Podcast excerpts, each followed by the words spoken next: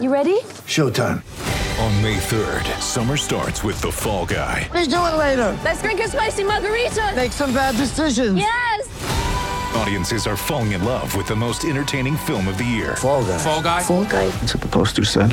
See Ryan Gosling and Emily Blunt in the movie critics say exists to make you happy. Trying to make it out? Nope. Because I don't either. It's not what I'm into right now. What are you into? Talking. Yeah. The Fall Guy. Only in theaters May third. Rated P G thirteen.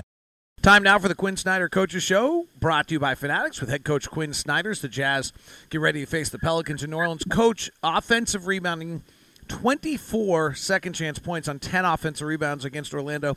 Can you take us through the process by which you decided to put more of an emphasis on offensive rebounding this season? Well, I think the, the biggest um, challenge is no one wants to give up points in transition def- on, on defense. So it stands to reason that, you know, you want guys to get back, and that's, you know, who we've been and what we've done. Um, we felt, you know, that it was something that we wanted to look at. Um, and it's something we've, you know, a lot of things that, that we're doing now are things that we've kind of, you know, looked at previously. But looking at it and thinking about it and actually doing it, you have to really cross a threshold. And in the bubble, we decided to send certain players, and then Um, felt like we, we just needed to go all in and, and trust that our guys care, and that if they go to the glass and they don't get it, that they're going to really work to get back. And, you know, hopefully, you know, we score. And when you score, your transition defense is better. And for us, it's key to have Rudy back um, because we don't have, you know, a lot of size in uh, in the backcourt.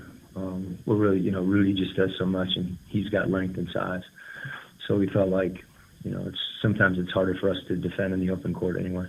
From a philosophical standpoint, it feels as though two things happen in the league. One is offensive rebounding dropped dramatically over the last decade, and the other is that offense increased dramatically in the last five or six years.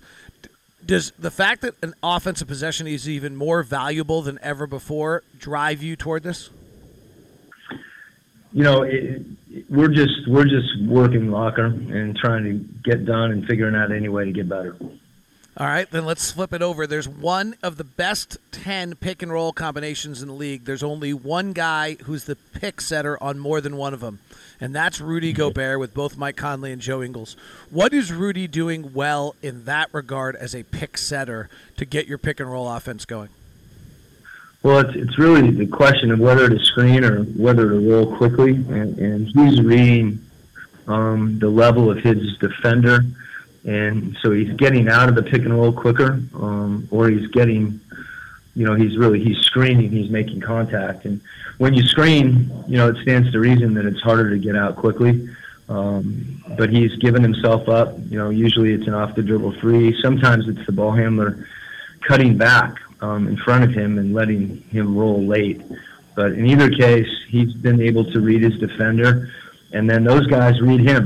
And that's something that uh, that's taken him time to develop. And, you know, it's really, you know, it, it's Rudy giving himself up, and then it's the synergy between all those guys. Thanks a lot, Coach. Best of luck today. Thanks, David.